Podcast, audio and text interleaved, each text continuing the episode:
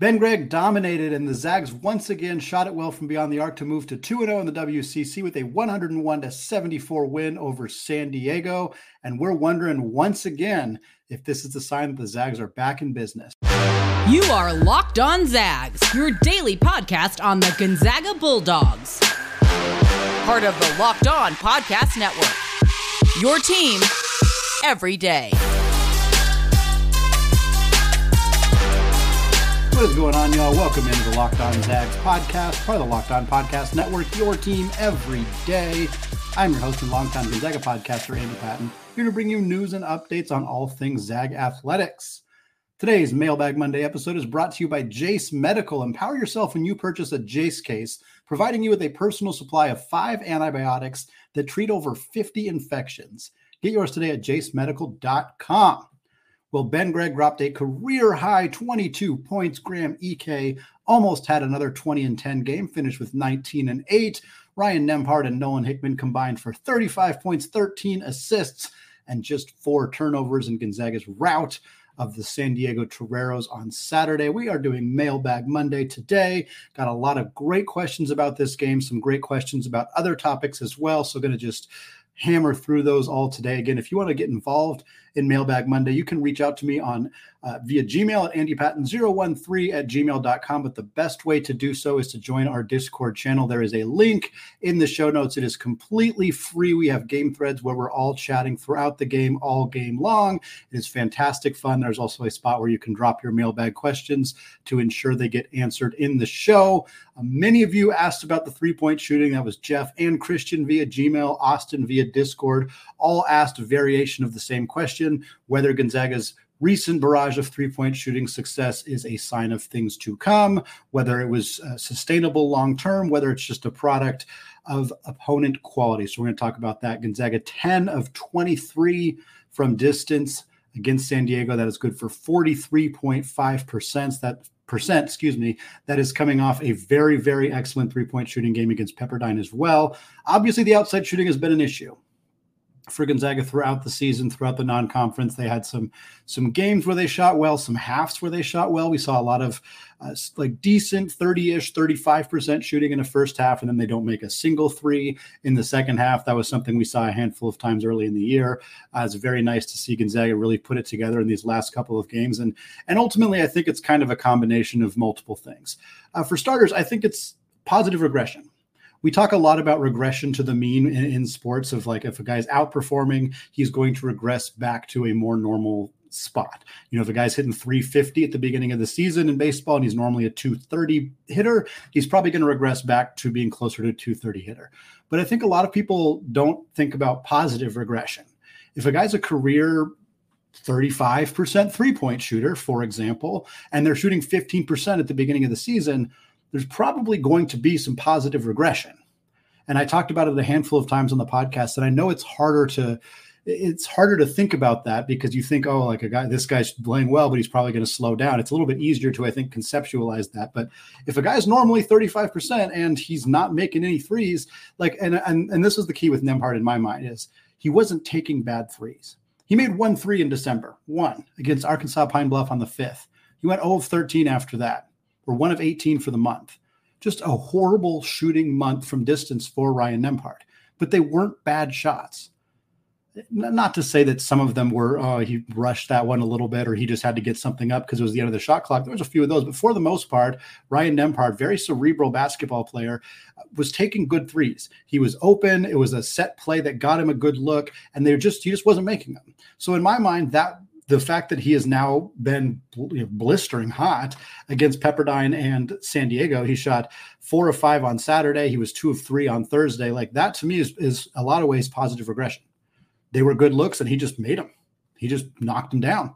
They didn't look dramatically different from the shots he was taking in December against UConn, against San Diego State, against USC.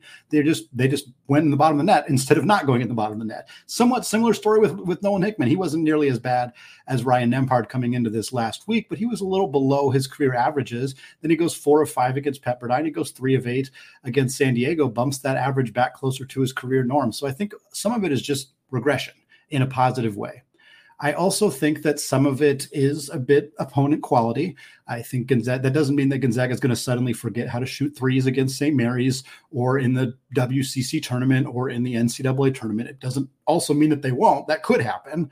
But I'm just saying, I, I do think San Diego has been a historically bad three point shooting team. They, have been a little better this year, but they were not good last year under coach Steve Lavin. And I just don't think that they're particularly good at defending the perimeter. Gonzaga got a lot of really open looks. Pepperdine is not a good defensive team. They haven't been a good defensive team for a while. So I do think that that helped. I think being at home helped, being more familiar with the rims, although one of these games was, of course, at the Spokane Arena. So I do think that there was some some home cooking, some confidence boosting, some opponent quality, and then some positive regression. And I think all of that kind of lumped together led to this blistering hot shooting uh, weekend or week. We'll see what this looks like on Thursday against Santa Clara. They're a decent defensive team. They got some length on the perimeter. I think they've got more likelihood of being able to impact some shots in ways that that these two teams weren't able to. But Gonzaga building that momentum going into a week where they only have one game. They don't play next Saturday. They only play Thursday on the road. I think could help Gonzaga potentially continue this streak of, of solid productive outside shooting. Question number two comes from Christian via Gmail. He says, What positive changes have you seen lately that are cause for optimism? Well, we'll uh, ignore the three point shooting because we've already touched on that. That's obviously a significant one. Uh, I've been really happy to see the way that Gonzaga has been utilizing Graham Ike the last four or five games. And they've, util- they've used him well throughout the season. I mean, he's nobody expected him to fully replace Drew Timme in terms of overall production and efficiency, but he was brought in to be Gonzaga's low post scorer. They've always had a player that they go to on the block on in the half court offense. This is how Gonzaga's offense has has operated since Mark Few took over as the head coach. It's how Casey Calvary was used. It's how Ronny Turiaf was used. It's how Rob Sacre was used. Przemek Karnowski was used. Domantas Sabonis was used. You get the picture. It goes on and on and on. And the expectation was always that that would be Ike's role. But lately, it feels like they've kind of ramped it up even more. I think part of it is the more often they can funnel the offense into the post, the easier the job is for Ryan Nembhard and for Nolan Hickman. And those guys, whatever we can do to make their life a little bit easier on the basketball floor is fantastic because the depth still is not there. You know, Gonzaga is not magically going to add a point guard. I guess in, they kind of will when Luka Krajnovic gets healthy, but he's not going to then be thrust into a big role. The odds of him playing big minutes at all this season are pretty limited because he may not be back until early February. So Gonzaga is going to need to find ways to, to, to give those guys a little bit of a break. And I think funneling the ball to Ike, letting him go to work. If teams are not going to double him, which San Diego doubled him a bit, but Pepperdine did not. Let him go to work. Just give him the ball and let him go that's been a huge development. I think is that more usage of Graham Ike. Maybe he's got his feet under him a little bit more. His conditioning's a bit better, and they feel more comfortable giving him the rock. That might be where that change has come from. But 20 and 10 against San Diego State, a, a really good physical team, is a kind of a, a, jumping off point for him to potentially put together a WCC Player of the Year type of campaign. Uh, this team has also improved dramatically as a free throw shooting team from where they were earlier in the year. That's been a huge development as well. Uh, Graham Ike is a great free throw shooter, and so for him, as somebody who is going to get fouled a lot, he's going to get to the line a lot to to be productive in that area is good. Anton Watson has not been good throughout his career, but he's been a little bit better lately. Uh, so seeing this team be better at the free throw line, especially when they're playing teams in the WCC who tend to be slower than them, who tend to not have as much size as them, that has often led to Gonzaga getting to the charity stripe quite a bit. So improvement in that area is very important.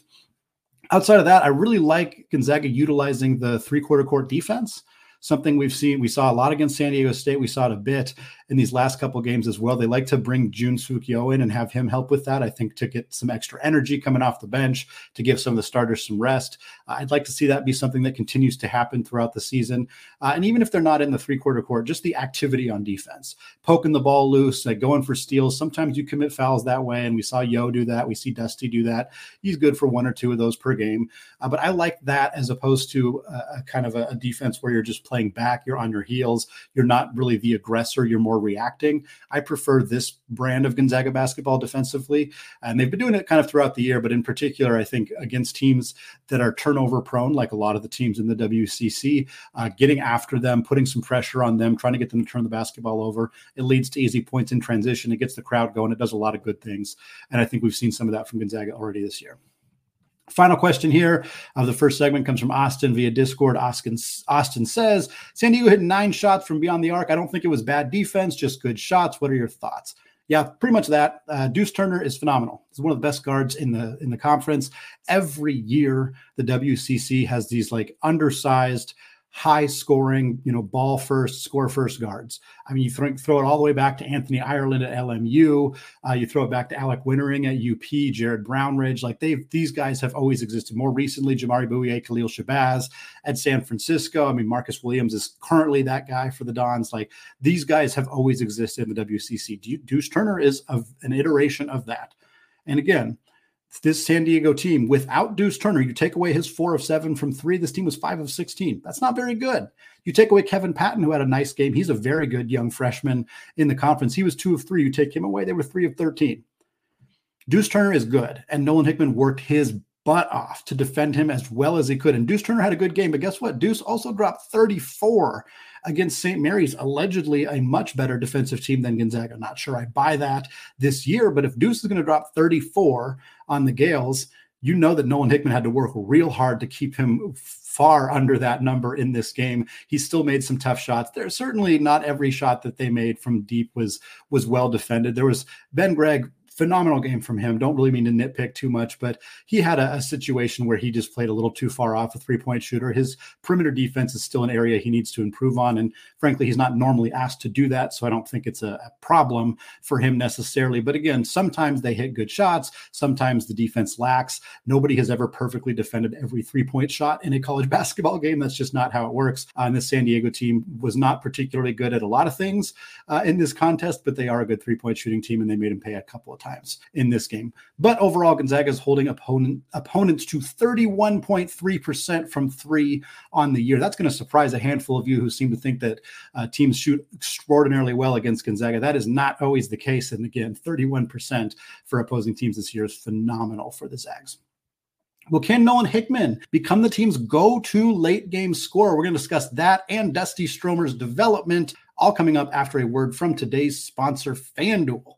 As the weather gets colder, the college basketball offers stay hot on FanDuel. And right now, new customers get $150 in bonus bets with any winning $5 money line bet. That's 150 bucks in your pocket if your team wins. So if you've been thinking about joining FanDuel, there is no better time than right now to get in on the action. The app is really easy to use. There is a wide range of betting options, including spreads, player props, over unders, and more. And as it is Monday and National Championship Day right now, the Michigan Wolverines are five and a half point favorites at FanDuel to defeat the Washington Huskies. I know we don't like the Huskies here on Locked On Zags, but I'm rooting for them. I think they're going to take this one. So if you want to join me and betting on the Huskies, visit fanduel.com slash locked on and get in on the action this college basketball season. FanDuel, an official partner of the NFL.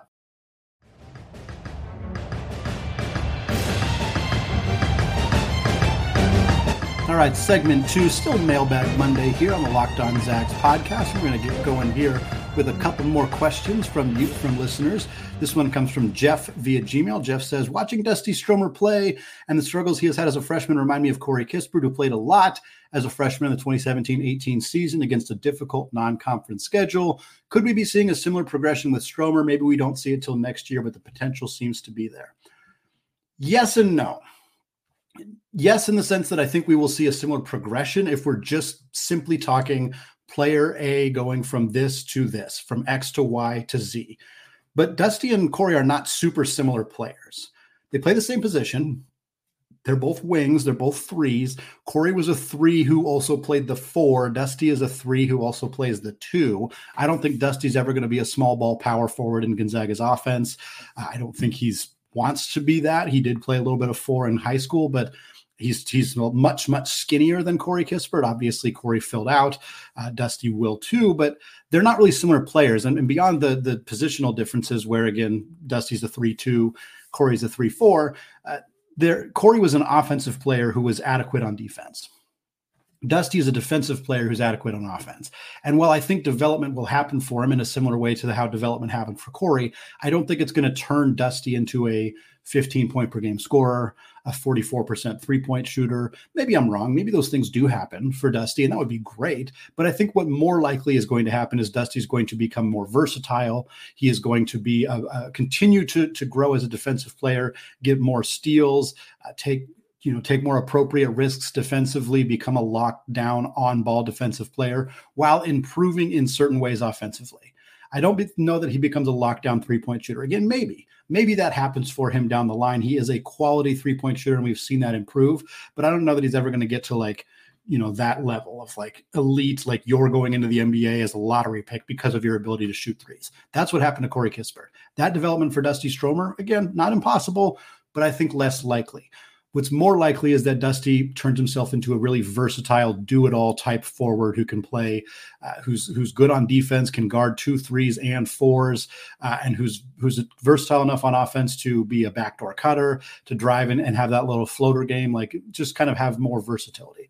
Uh, it's worth pointing out that Dusty was a much, much higher regarded freshman coming into Gonzaga than, than Corey. Corey was a three star prospect. He was not even in the top 100 of his recruiting class. And part of that is just the recruiting services were wrong about Corey Kispert. Eh, but I do think that Dusty having this kind of pedigree coming in could indicate that his growth, his development could even help him in a more significant way and put him in a position where he doesn't have to be in college for four years before he starts actually getting NBA attention the way that Corey did.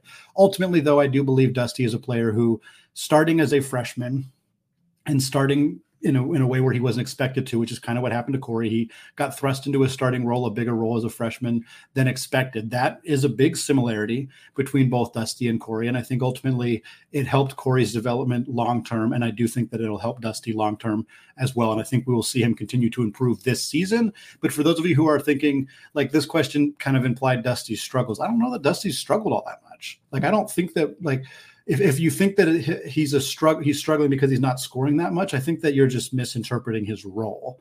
Like I don't think Dusty's expected to score that much. His some of his best games this season, he's had like six points, eight points, but he also has five rebounds, three assists, two steals, uh, only missed one shot, didn't turn the ball over. Like that to me, it's kind of like a supercharged version of Mike Hart in a, in a way. Like I, I don't think that that the expectation should be well dusty's not scoring enough so he's struggling. That i don't think that's true. I think ultimately as his role develops in future years he becomes more of a scorer but i don't think that's going to happen this year. I don't think that's what's being asked of him this year for gonzaga Next question comes from Molaskis on Discord, who says, Do you think Hickman can be the dude the Zags need at the end of games? He seems to score effortlessly early, but runs out of gas towards the end of the game due to fatigue. If Few can figure out how to get Hickman more rest early, can he be the guy to close out games for us? Yeah, a lot of people just make the assumption that it's fatigue. I don't know. We're not talking to the players. We don't necessarily know what's going on in those situations. I will say against San Diego in particular, uh, Nolan Hickman worked his butt off to defend Deuce Turner. So I do think there was an element of like, hey, I'm, I'm exerting more of my energy energy on defense, uh, and that's why I'm not exerting as much of it on offense. He still had a, I mean, he scored 17 points against USD, but yeah, I do think that that perhaps um, there is an element of exerting more energy in the first half than in the second half. Um, but you know, I don't I, unless we're talking to the guys. I don't know that watching on the watching from the TV, we should be able to tell how fatigued these guys are necessarily. But a lot of people like to to make those projections as to where they think those guys are at. But um, I do think Nolan is the best go-to guard option for getting a bucket. But if Gonzaga just needs two points, they should go to Graham Ike. I don't think the ball. I don't think Nolan is the guy you want doing that necessarily. I think it's Graham, and I think Anton is second. Uh, Nolan is a, a a hooper. He's like he's got a kind of a, a, like a street ball type game to him where he can just like you know put the ball on the deck, uh, try to shimmy past a guy, get to the rim, or like do a step back three. Like he's got a lot of that kind of elements to his game that that like Ryan Nembhard doesn't necessarily have. Although he can he showcases it at time. Certainly not Dusty Stromer, but I think if you just need two points, you get the ball to Graham Ike.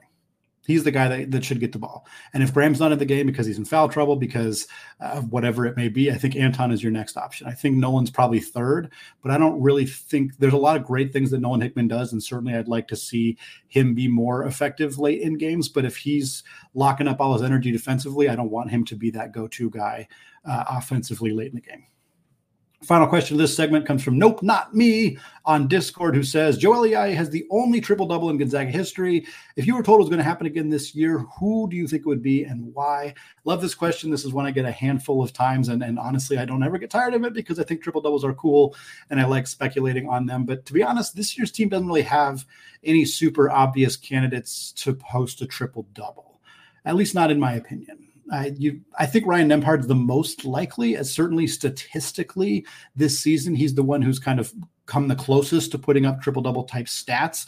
He's averaging 12 and a half points. He's averaging six assists. He's averaging 4.1 rebounds. In theory, that kind of points to somebody who could get to 10. Obviously, in points, he's gotten to 10 and assists this year already. So we know he's capable of that. 10 rebounds for a six foot point guard on a team full of guys much bigger than him seems a little unrealistic, but I don't think it's crazy. Nembhard also plays 38, 40 minutes a game. Uh, you know, one of the reasons that Gonzaga hasn't had very many triple doubles is because they typically happen in blowouts, and Mark Few pulls the starters in blowouts. Like he, he was had to be coerced to leave Joel in the game long enough to even get that triple double against Portland a few years back. So I think Nembhard's combination of skills and the fact that they don't have an obvious backup for him is makes him very probably the most likely player. Again, if the in the spirit of the question, if I was told, hey, somebody on this team is going to get a triple double this year, I'd probably guess Ryan. My second guess would be Anton. Uh, Watson's been you know a college basketball player, and he's in his fifth season, and he's his career high in assists is eight, so he would have to get a significant amount of assists, and but he's capable of it. He's absolutely, I mean, again, eight assists. He's gotten seven a couple times. He's clearly capable of getting all the way up to 10. He's had double doubles. He can get there in points. He can get there in rebounds pretty easily. So I think those are the two most likely candidates. I don't see it with Dusty. I don't see it with Nolan. I don't see it with Graham. I don't really see it with with Ben or Braden. I, I, so I think the only really likely candidates would be Ryan or Anton. Uh, and if I had to guess one of them, I'd think it's most likely to be Ryan.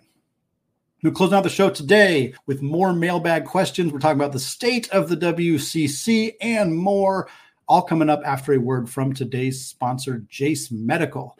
I know we come to sports to escape some of the crazy realities of life, but can we talk for a minute about preparing for when those real life things happen? Because according to the FDA, pharmacies are running out of antibiotics like amoxicillin right in the middle of the worst flu season in over a decade. And I can't imagine a more helpless feeling than if someone I loved was getting sick while a supply chain issue kept them from the life saving medication that they need. Thankfully, there's Jase Medical. The Jase case is a pack of five different antibiotics to treat a long list of bacterial illnesses, including UTIs, respiratory infections, sinusitis, and skin infections, among others. This could happen to any of us. So visit jasemedical.com and complete your physician encounter. It will be reviewed by a board certified physician, and your medications will be dispensed by a licensed pharmacy at a fraction of the regular cost. It's never been more important to be prepared than it is today. So go to jasemedical.com, use promo code locked on to get $20 off your order.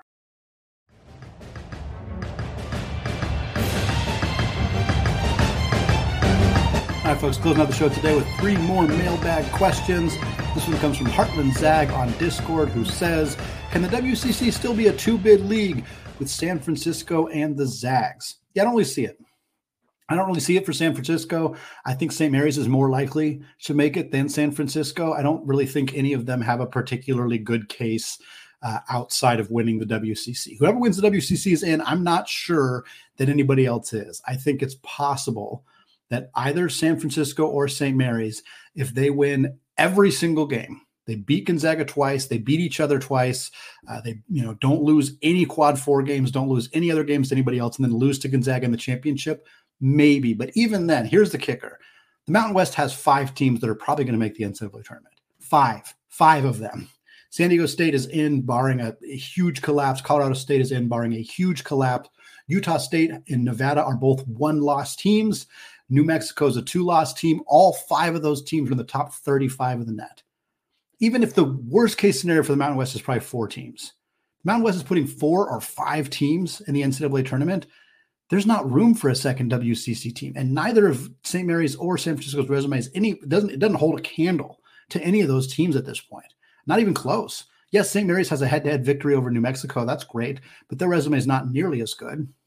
San Francisco's 0 1 in quad three. They're 1 and 1 in quad two. They got one win between quad one and quad two. That's it.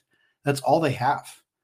I just don't see it. They also went into overtime against Pacific. They're one of the 20 worst Division One teams in all of college basketball. I San Francisco pulled out the W, and I don't think they'll lose to, to Pacific again. But who's to say they won't lose to Pepperdine or San Diego? If they lose any of those games, they're out. Like their at-large hopes are completely vanished. St. Mary's, I think, has slightly better odds because they have better wins, but they haven't proved. I mean, they they almost lost to LMU. Dominic Harris tripped going to the to, to the bucket. If he'd made that lay in, that thing might have gone into overtime. They might have won. So I don't see an at large bid for either St. Mary's or San Francisco as being particularly likely. If either of them were to upset Gonzaga, it's possible. If Gonzaga also, you know, beats Kentucky and doesn't lose until the WCC championship, Gonzaga probably gets in as an at-large bid. But I think that's the only way that it happens. I think this is most likely at this point going to be a one-bid WCC.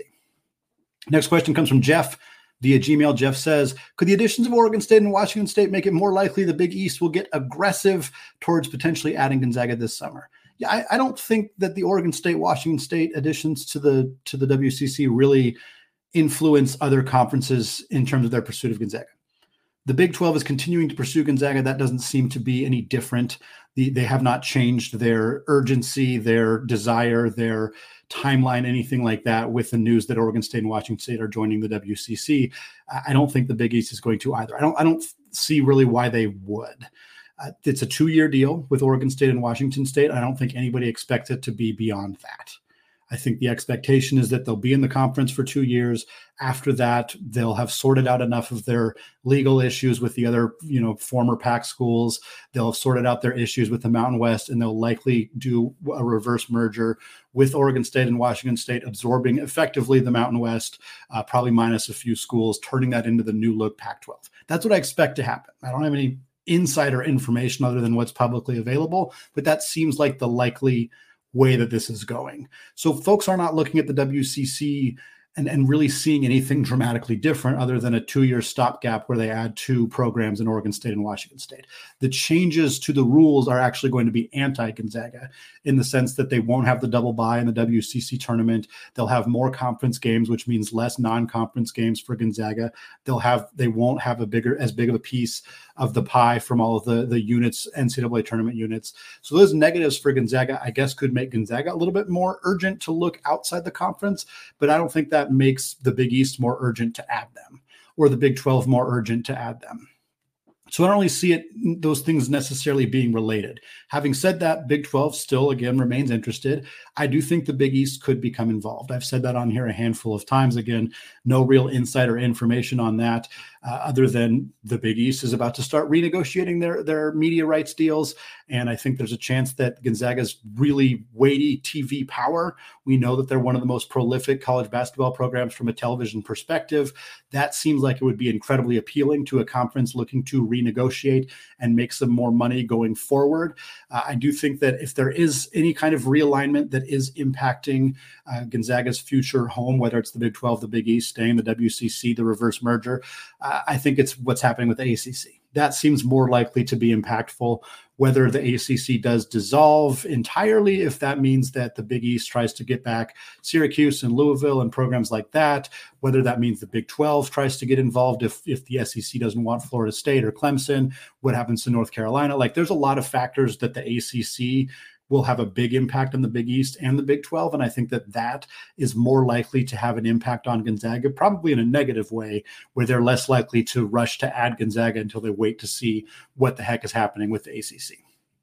Final question of the show here comes from Christian via Gmail. Christian says, What do you as a fan do when you know you're not going to be able to watch a game? I was flying home from a family trip and watched BYU Cincinnati because ESPN Plus was not available. I've tried the delayed gratification and watching it later approach, and it feels like a postponed cruise, a half birthday party, or a tie with no overtime. Yes, taking a little shot at soccer there at the end, Christian. But yeah, I I don't really miss games, to be perfectly honest. Uh, I haven't missed one this year. Um, it's my job, uh, and it's I would watch them regardless. Certainly, I don't want to imply that it's not something I look forward to every single game. It absolutely is, but it is my job. And, and what I mean by that is that I plan around the games and you know my family plans around the games. So we have a, a, a, baby shower coming up in February, and I said February 10th. That's out because of the Kentucky game, and so we planned around that. And so missing games is just not something that happens to me all that often. Um, I missed two games last year. I missed, I think, only one game the year before that. Um, sometimes they're on my wife's birthday, and it's like we've missed the game because of that. Uh, but I don't usually rewatch full games. when in the instances that I do miss games. Usually I will watch highlights, I'll read recaps, I'll kind of get a sense of what happened that way. Uh, it does depend on what I need to do in, in terms of talking about the game, uh, you know, on the show. But for the most part, I, I try to avoid missing games. Um, rewatching games or watching them afterwards is certainly an option. A lot of people do that. Some people watch Gonzaga games twice just anyway. Um, or whatever team that they cover. Like some of my my my colleagues at Locked On will watch games twice to get a, a different sense of the game. I've typically not done that, uh, but I, I, do think that there is value in rewatching a game. But usually, if I miss it, I'm going to get a recap in some other way. But like I said, right now with it being uh, being in the very fortunate position I am to be able to call watching Gonzaga basketball games, something I've done religiously since 2009. Getting to call that a part of my job is is pretty cool and something that I don't take lightly, and it's why I do whatever I can to avoid missing games uh, when whenever possible. That's going to do it for me today here on the Locked On Zags podcast. We'll be back on Tuesday talking about the AP poll, uh, and then we'll be back later in the week recapping the first WCC action. Also getting a preview, of course, of that game against Santa Clara on the road on Thursday. All coming up on Locked On Zags. Uh, thanks for making the show your first listen or your first watch of the day. Uh, join us on the Discord channel if you have not done so yet. It is free and available in links in the show notes, so check that out if you haven't already. Thanks again for listening, and until next time, as always. Go Zags.